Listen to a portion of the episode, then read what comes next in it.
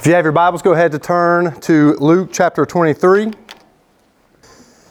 As you're turning, I want to open up. Now, this is a little bit different than some of you might be used to. I want some feedback on this question. What are some of the most important decisions you have made over your lifetime?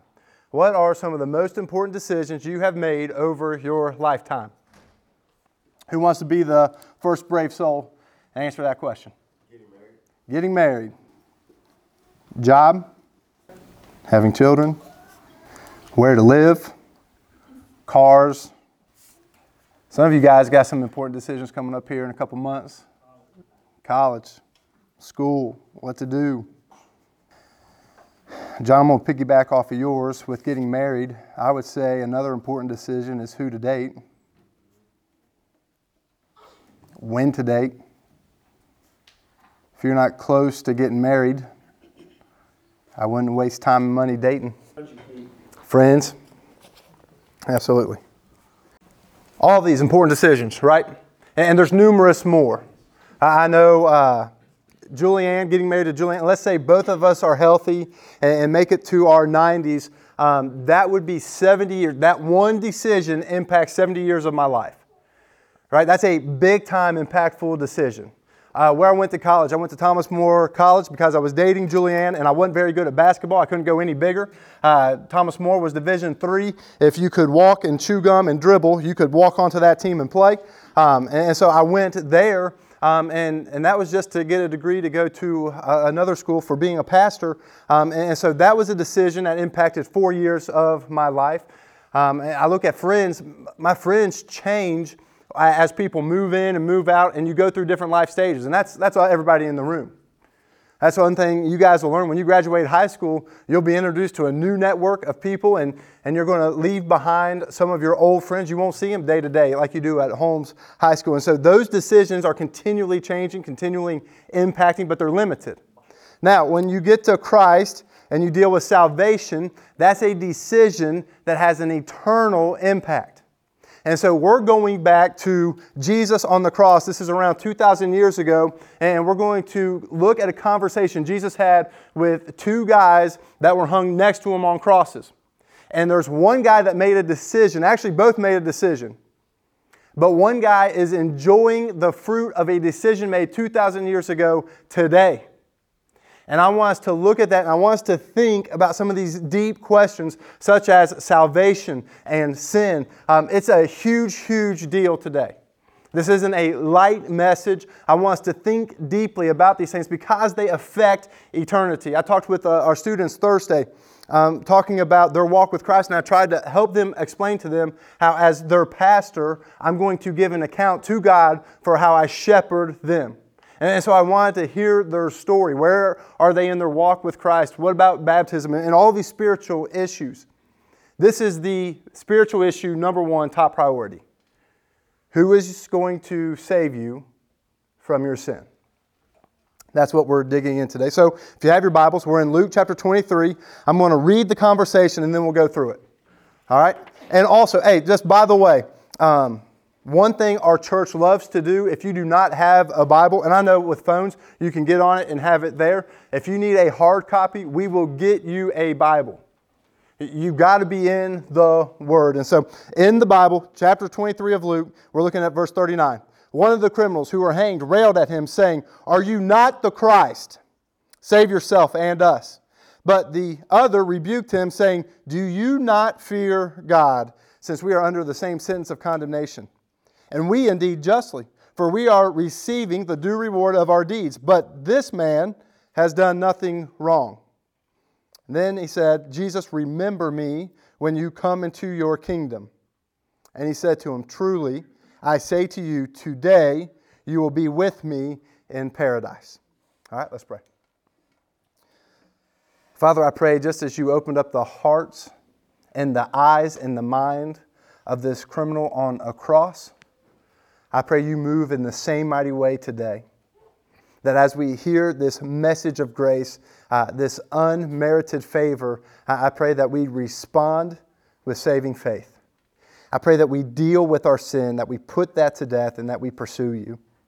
It's in Jesus' name I pray. Amen. All right, let's look at the conversation. Criminal number one starts off. One of the criminals who were hung railed at him, saying, Are you not the Christ? Save yourself and us. This is how do you answer the question of salvation? How do you answer the question of salvation? Jesus came to earth to save. That was his purpose. Right? When, when someone, if anybody ever asks you, why did Jesus come to earth? His primary purpose on earth is to seek and to save the lost. As a matter of fact, that's how he was introduced to his earthly father, Joseph. Joseph is out, an angel shows up to Joseph, and this is what the angel says Your wife, she will bear a son, and you shall call his name Jesus. Why? For he will save his people from their sins. Now, that's very important. The message is clear. He is a savior of sins. Because what happens, and this is about 2,000 years ago, um, on a day like today, he's walking into town and people are praising his name. Hallelujah. Thankful. Here comes the king, the one who sent in the name of. They are worshiping Jesus, riding into town. But within the week, they're yelling, Crucify him. Why? Because he's not the Savior they wanted. They thought, Here comes a king that's going to save us from this oppressive Roman regime. The only problem was he's coming for a greater enemy an eternally greater enemy, namely sin, which carries a sentence of death. And so the angel made it clear you're going to name him Jesus. Why? Because he's going to save people from their sin. Do you see sin as that serious in your life? Do you see sin as something you need to be saved from? We'll keep going. In Luke 19:10, Jesus is speaking, "For the Son of Man came to seek and to save the lost. Or in John 3 16 and 17, for God so loved the world that he gave his one and only Son, and whoever believes in him should not perish but have eternal life. Right? That's John. Most of you guys have heard that verse before. If not, if you've gone to a sporting event, you'll see some dude carrying a sign that says John 3 16. That's the verse. But the next verse explains a little bit in more detail why Jesus came. For God did not send his Son into the world to condemn it, but in order that the world might be saved through him. That's the purpose. Jesus came to save. So the criminal was right. He's saying, if you're the Christ, save yourself and save us. He was right in the fact that Jesus came to save. He was wrong in his application of how Jesus would save. Salvation for Jesus came through a cross, not escaping the cross. So you see that Jesus lays his life down so that you and I might have life. You see, in Matthew 20, 28 says, Even the Son of Man came not to be served, but to serve, and to give his life as a ransom for many. Or when Jesus says he's the good shepherd, this is what he says I am the good shepherd. The good shepherd lays his life down for his sheep. The sheep have life because the shepherd laid his life down. That's very, very important to understand. Or Romans 5 8. But God shows his love for us in that while we were still sinners, Christ died for us. And then we've spent a lot of time on this one, Isaiah 53 5. He was pierced for our transgressions. The punishment that brought us peace was upon him. By his wounds we are healed. Jesus takes our place. So the criminal is right in looking to Jesus for salvation. Now he's saying it in a sarcastic way, right? Because you're not a king that can save when you're nailed to a tree. You don't have much power there. When, when you're beaten almost to death, he's not saying, oh, yeah, he, he's making fun of Jesus, is what he's doing. But what he said, looking to Jesus for salvation, is right. But that's an impossibility of what he's asking save yourself and save us. Jesus could have easily got off the cross. Right? So you guys see uh, Peter. They're all hanging out in the Garden of Gethsemane. Uh, the mob comes to arrest Jesus. Peter draws a sword, cuts off the guy's ear. Right? Jesus says, hey, that's not how we're doing this. I don't need your help, Peter. I could call thousands and thousands of angels and wipe the whole mountainside out. I don't need your help. This is the way of salvation, and it goes to the cross, not escaping it. And so the only way that both of the criminals could be saved is if Jesus stays on the cross. And so, in a way, Jesus could have said, I am saving you, but I'm not saving myself. That's how salvation works. If you ever look at the Old Testament, isn't it crazy how Jesus saves? He asked Noah to build a boat. There, there was no truck or tractor trailer that could get a boat to a lake or an ocean. People were ridiculing Noah for building a boat. But then the rain came and the floods came, and nobody saw it coming. That's how God saves. Or you can go later on in the Old Testament, Moses. Moses leads a people out of Egypt, but right into a body of water, the Red Sea, and you have a massive army chasing you, a massive body of water in front. And then he looks up to God and he's like, God, what are you doing? And God's like, why'd you stop? Keep moving forward. And it's funny, as the first person takes a step, the water parts and they walk through on dry ground. Well, the Egyptians see this and they're like, oh, well, if they can do it, we can do it. They start running through the water, and God closes the waves, smashing the army. Isn't it amazing how God saves? Or you can use on Joshua's occasion. He's the first time leader following Moses, tough shoes to fill. And he's leading this army. He's like, hey guys, this is how we're going to defeat this city. We're going to march around the city wall seven times, and we're going to blow some trumpets, and the walls are going to fall. Nobody looked at him like he was crazy. Why? Because they knew God saves in crazy ways. Or you go to the guy named Naaman. Naaman's a leader, not one of God's people, but he comes to God's prophet, Elijah. And he has leprosy. Now, in, in this time, leprosy, there was no cure for it. And what would happen, your skin would literally rot off your bones. And this guy is a big time leader and he has a lot of pride, but he is desperate because he has leprosy. And so he comes to Elijah. Elijah doesn't even come out of his house to meet him. He just sends a messenger Hey, if you want to be well, Naaman, go into the Jordan and dip yourself seven times. Naaman gets mad. He doesn't like the answer. He's like, We've got better rivers back home. This thing's dirty. I'm not getting in that. And then one of the people with him says, Hey, man, if it works, isn't it worth a try? So he gets off, his horse goes and dips one, two, three, four, five, six, seven. On the way back up on the seventh, looks at his hands, looks at his arms, looks at his legs, no more leprosy. Isn't it crazy how God saves? Then you get to the David and Goliath story. And, and that is not a story about how mighty David is. That's a story how God saves. He can defeat the greatest champion to walk the earth with a shepherd boy bringing lunch to his older brothers with a sling and a rock. Because God saves in crazy ways, and a lot of times people miss it. And then you get to Jesus, and he's coming. The disciples missed it. That's why they scattered when Jesus was arrested. The Jewish leaders missed Jesus. He's born in a barn. He comes from Nazareth. He's on a cross. Like, there's no way this is the king. It's not the king they're looking for. And yet, that's exactly how God the Father planned, and that's exactly how God the Son carried it out. That is the way of salvation. So, how do you answer the question of salvation? It has to include the cross. Number two, look at what the second criminal said, talking about, Do you fear God? That's the question. But the other rebuked him, saying, Do you not fear God, since you are under the same sentence of condemnation? Um, he hears the sarcasm in the voice, hey, save yourself and save us since you're the Christ. Everybody's mocking Jesus at this time, right? The crowd passing by, the Jewish leaders, uh, the soldiers, they give him a, a, club like a scepter and then they take it and they hit him with it. They make a crown of thorns and they bash it on his head because a king needs a crown. Like everybody's mocking him, and yet this criminal rebukes him saying, hey, do you not fear God? I think it's, it's interesting when you talk about uh, this fear. Jesus was understood that there was something special about this dude.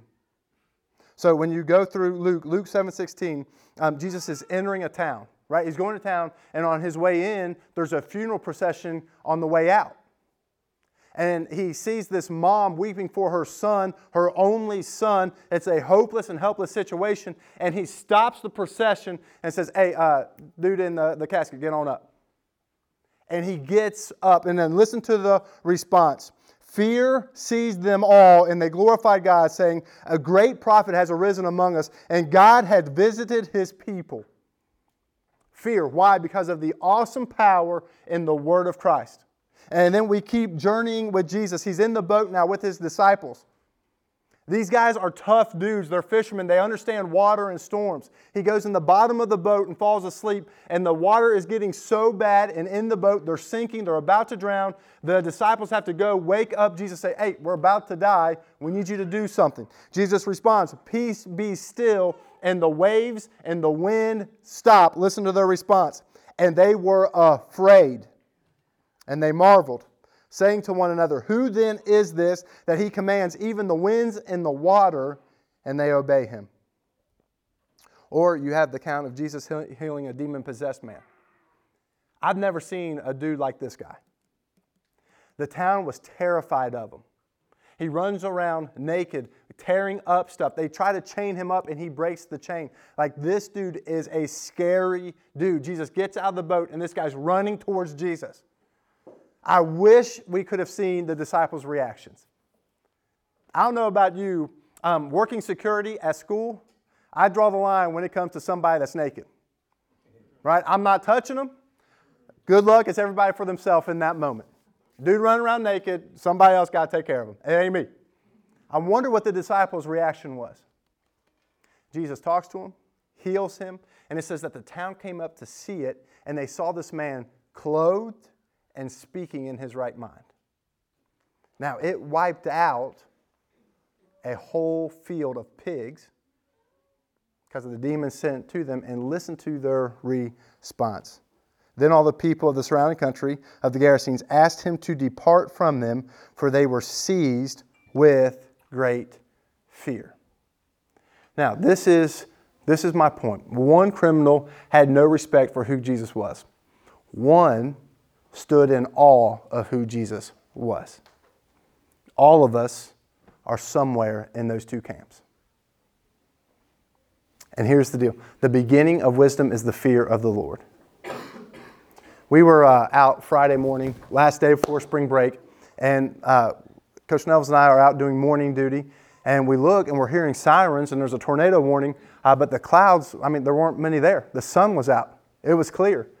And so we kept on hearing, hey, it's coming, it's coming, it's coming. We helped students get off the bus, get in, getting people in, but the clouds started to grow. And then it got to a point where fear motivated us to do something, not stay outside. We had to go inside. Uh, the wind started to pick up and started shutting doors that we couldn't open. And Coach Nevels, he's a pretty strong dude right? And this wind is just bashing these doors in. The flagpoles are waving. I'm not sure if they're going to stay up. And then you see a little circular motion in the clouds. Like that's a little scary. And the fear, the awe of the power of a little storm passing through motivated us to do something. It's the same way when it comes to God on an infinitely greater scale. When you look at God who creates the universe, who upholds your breath right now in his hand by the word of his power, that should make us stand in awe of who Jesus is. I want to walk with him, not away from him. And yet, in his grace, he lets people make their decision. Do you fear God this morning? You want to know how you know if you fear God? You listen to his voice. You know, the times when I mess up, and those they are often, it's, it's me thinking I can do whatever I want and it won't matter. You know what? I'd rather do this. I don't care what God says. That's not standing in all of God. But when I walk in fear of the Lord, there is life and there is hope. Do you walk in the fear of God? Moving on down the conversation. Do you know the consequences of your sin? In Luke 23 41, the criminal says, after he says, Do you not even fear God?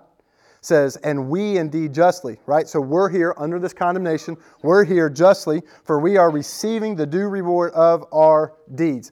This is one of those things I pray for my people. I pray for my daughters. I pray for my friends. I pray that we are aware of our sin because the temptation is we're not that bad of people. I didn't hurt anybody. I didn't kill anybody. I'm a decent person. That's not being aware of your sin. And so as you see some of the consequences of sin, Romans 6:23, for the wages of sin is death. That's a consequence. That's pretty simple to understand and see. Or you see in James 1 14 and 15, but each person is tempted when he is lured and enticed by his own desire. Then desire, when it's conceived, gives birth to sin, and sin, when it's fully grown, gives birth, uh, brings forth death. This is the crazy part. Sin in a marriage destroys a marriage, ending in death. Sin in a parenting relationship destroys the relationship. Sin is deadly. And yet we think we can, ah, oh, it's not that bad. We can push it off to the side, we can sweep it under the rug, or I'm strong enough to carry it myself. So, how do you deal with sin? At school, you guys get this handbook. And I hope You guys haven't had to go through this, but every time somebody gets in trouble, there's this thing called due process. And the principals will bring out the handbook, go through it. Let's say somebody got in a fight. Phil will use you as an example. Phil gets in a fight.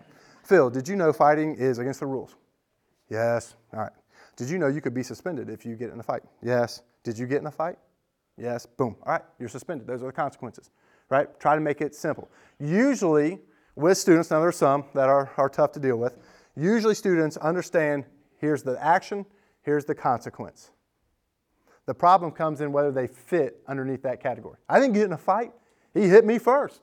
I only hit him twice, right? And so usually it's, it's in whether or not I'm guilty or not. When you stand before God, there will be no argument. When you see the holiness and greatness of God, there will be fear and trembling, and you need a Savior in that moment. My prayer is you realize how damaging and deadly your sin is before you meet God as judge. I pray you meet him as Savior because there's mercy available. So here's just a couple questions for you to think about. Do you know the consequences for your sin? Maybe this is the first time you've heard of that. I didn't know I had to give an account to God. I didn't know my sin was that serious. Well, do you know now the consequences of your sin? Number two, do you think they are no big deal? Something you can hide or carry yourself? Think you're strong enough where your sin's not big enough to affect you? Do you know that your sins separated you from God? The purpose and joy and peace you're seeking in everything this world has to offer will only be found in God, but you can't get to God on your own because of your sin. But there's a way. We'll talk about that in a little bit. Do you know you are storing up wrath because of your sin? That's a scary thing. Romans 2 5 says, But because of your hard and impenitent heart, you are storing up wrath for yourself on the day of wrath when God's righteous judgment will be revealed. But then it's too late. Do you know you cannot escape the consequences of your sin, that one day you will have to give an account to God? All right, number four. Do you believe Jesus is perfect, sinless Son of God? In Luke 23 41, the criminal says, Hey, we're here justly. This, this is what we deserve, but Jesus has done nothing wrong. This is the beautiful picture of three crosses that afternoon. It's a beautiful picture of the gospel. In 2 Corinthians 5:21 speaks of God making Jesus to be sin who knew no sin, so that in Jesus we might become the righteousness of God. Or, as John the Baptist said, Behold the Lamb of God who takes away the sin of the world. Why was Jesus able to take away sin? Because he had no sin to pay for. Now, I need a couple of volunteers. Just two. Just come on up. It doesn't matter who. Jaqueline, thank you. You're going to need both of these. You go to this window. Donovan, you go to that window. All right, so you have three crosses on this day, on this Friday. You have sin in two of the people. So in there, write in. I in as big as you can. Now listen, I have a new respect for stained glass windows. You guys, I know it's hard to see, but up here are three crosses. Write in in big letters, Jaqueline and Donovan. In. I and you can write it on the side if it doesn't show up in the cross, it doesn't matter. Right? So sin is in this criminal. Yes, this is my due reward for my actions. I'm hereby uh, on purpose. Same thing here. Sin is in. Now, when it comes to Jesus, is there any sin in Jesus? No, there is no sin. He is perfect. You can't see this at all. No sin, not in, right? So in Jesus, there is no sin in him. Now, when it comes to the wrath of God, the wrath of God is on one of the criminals, right? The wrath of God is on, we'll say this guy. This is the guy that, that mocks Jesus. So put on and then here, the wrath of God, we'll see, is on Jesus. And then Jaqueline, we'll say, your guy's the guy, the second in the conversation. Wrath of God is not on. So, not on. Now, how does this make sense? This is the verse we just read. The Father makes the Son be sin for us so that we can have His righteousness. So, this is what happens this guy says, you know what? I'll take care of sin myself. So there's sin in him. So now he has to pay for it. The wrath of God's still on him. Death doesn't end it. He will pay for it for eternity. in a place the Bible calls hell. Donovan, thank you. You can have a seat. Now, here, this is the awesome opportunity, right? This is where the rubber meets the road. There is sin in this guy, just like that other criminal, just like you and me. But the wrath of God's not on him. Why? Because the wrath of the Father is on the Son on the cross. And when that guy calls out on Jesus to save him, what goes to him is the righteousness of Christ. There's no sin in him. And so Jesus gives that thief his righteousness. And then guess what Jesus takes? His sin. So his sin goes to Jesus. Jesus makes a payment that this guy cannot pay so that he gets what only Jesus can give. Thank you, Jaquela. Now, listen, that is a very simple illustration. Here's the point all of us are in one of these two camps. Jesus takes on hell on the cross, experiencing the wrath of the Father. So when you hear Jesus say, uh, Father, why have you forsaken me? It's so that he can save all who call on the name of the Lord. That's the decision we're talking about today. You have to deal with your sin somehow. Do you believe Jesus can carry your sin because he had no sin to pay for? If Jesus is a sinner just like you and me, he can't pay for my sin. Can't save. Here's the, the, the interesting part. Um, all of us have to trust somebody or something to save. Right? Could be a doctor, could be medicine, could be a person. And so that leads us to number five do you trust Jesus for your salvation? Right? This is the, the criminal calling out him, remember me when you come into your kingdom. It's a plea for salvation. Romans 5, 8, and 9 says, But God shows his own love for us, and that while we were still sinners, Christ died for us. Since, therefore, we have now been justified by his blood, what he did on the cross, how much more will we be saved from him from the wrath of God? That's a beautiful picture of how salvation works. If Jesus is willing to lay his life down for us, when we stand before God, it won't be as judge, it will be as father. That's a beautiful picture of what Jesus purchases on the cross. So I use, uh, I'll use this example. I don't think I'll embarrass Ava because she's not, aha, nursery duty. We're in good shape. So we're walking. Uh, we, we went to the park Tuesday, beautiful day. They were on spring break. Um, I had a, a, meeting that afternoon, so I just took the day. We went out to the park, walked the Blue Bridge, uh, went down the parks up there, the Serpentine Wall. Then we're going through Sawyer Point, and there's a lot of brush. And she's close to the brush, and I'm on the other side of the sidewalk, and all of a sudden we heard something in there. Now, I don't know what it was. It wasn't a bird, it wasn't a squirrel, it was a little bit bigger, sounded like a lot of moving. All I know is she jumped from where she was to behind me. Now, she won't say she was scared. I knew she was scared because she jumped behind me. And she thought that if this animal was going to eat something, it would take a long time to eat dad. I have enough time to run. So in that moment, she turns to me to save her. Right? And, and this is one of the beautiful pictures with having daughters, well, and sons. It works both ways. Um, Camden last night has a bad dream right? She comes in, Dad, Dad. And I'm just like, oh, go back to bed. Dad, I need you to turn on the light in the closet. I'm like, Camden, you know where the switch is. Dad, I had a bad dream. So I get up, bring her back to bed, turn the light on, she's good. Or the, the instance of the jellyfish with Balin. Uh, the jellyfish stings Camden. She jumps on me. Well, Balin's still in the water, and she's about from me to Antoine. So I'm, I'm carrying Camden. She's screaming, right? If you've ever been stung by a jellyfish, you understand the pain. Well, that terrified Balin. And, and, listen, I don't know if it was walking on water, but it was pretty close as she was coming towards me and she just jumps into my arms. Why? Because I can get her out of the water, right? And I can save her from the sting of a jellyfish. Now, with that said, this past Friday, we go to a concert. And I was looking, and listen, the concert was awesome. People are jumping, it is loud, which is how a concert should be. But we're underneath the balcony.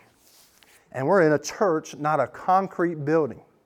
Thankfully, our guys were under the middle section, which was a little bit more sturdy. I look to the right, and this balcony is bowing to the beat, right? Dust is coming out of the lights. The strips of drywall are coming down. And I'm thinking, if that goes, nobody in here strong enough to hold it up. Not strong enough to save. And then I started thinking this morning just about my daughters. There's some things I can save them from, there's some things I will never ever be able to save them from right? A car accident, may or may not be able to save them. Health issues may or may not be able to save them. You see how fragile life is? And I know there's one thing I'll never be able to save them from is their sin. I couldn't even save myself from that. And that's why I plead with you trust Jesus for your salvation. Only He can carry the punishment for your sin. Nobody else on the planet can. And He's already made the payment. So that leads us to the conversation. Let's see how Jesus answered this guy's plea for salvation. Verse 43 And He said to him, Truly to say to you today, you will be with me in paradise. Now, understand the pain and the agony and the faith of this dude. Uh, this criminal is looking at Jesus and he understands what's going on. Jesus is helpless. He's bloodied. He's bruised. He's about to die. There's only a few more hours of his life. And yet he looks over and God has opened up his eyes so that he can see the glory of a crucified Savior, a suffering servant. Only God can do that. A lot of people missed out on Jesus, but this guy didn't. And he calls out to him, Hey, remember me. And Jesus says, Hey, today you'll be with me in paradise. Jesus is having trouble breathing, and yet he clears his voice enough to reassure this guy, Hey, your faith has saved you.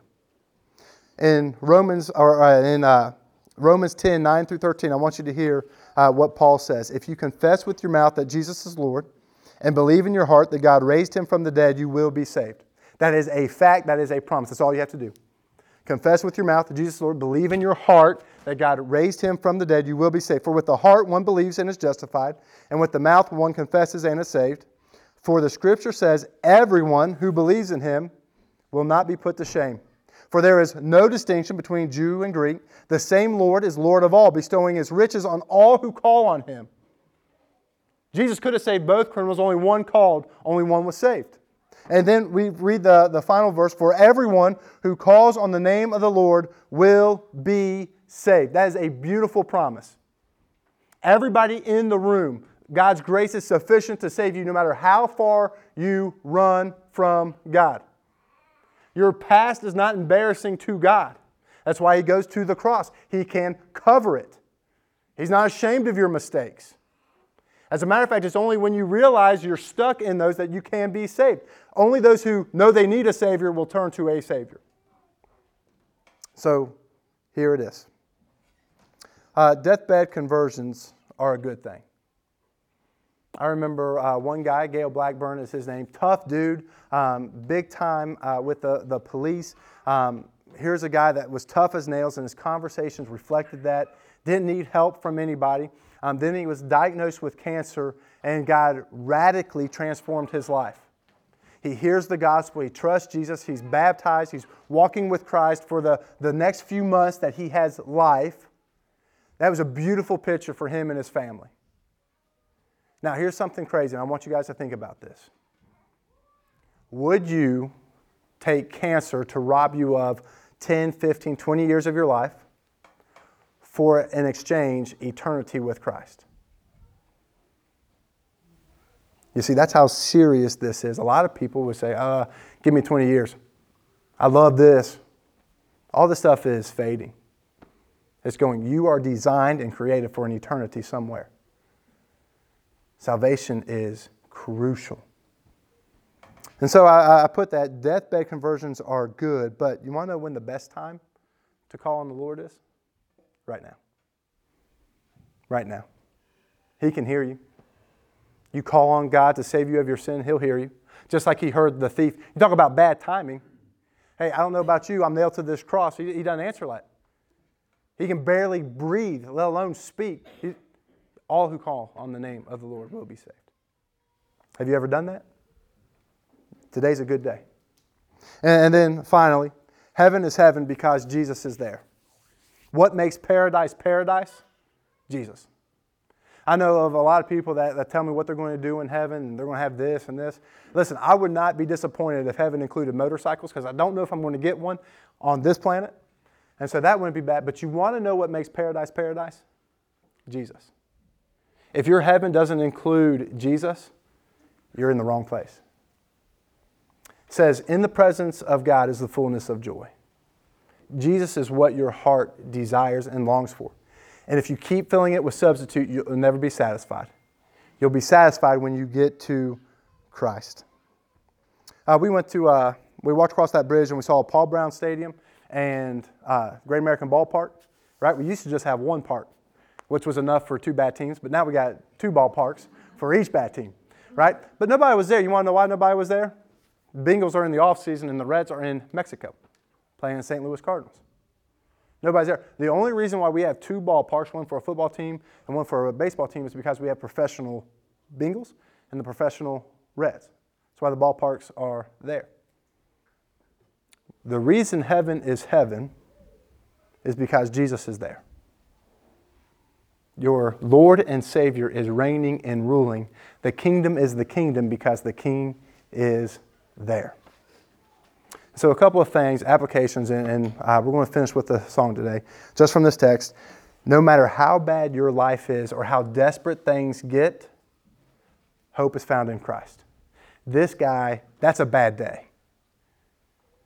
Like when you're sitting on death row and you know the pain that is coming through a cross, that's a hopeless situation. You know how it's going to end.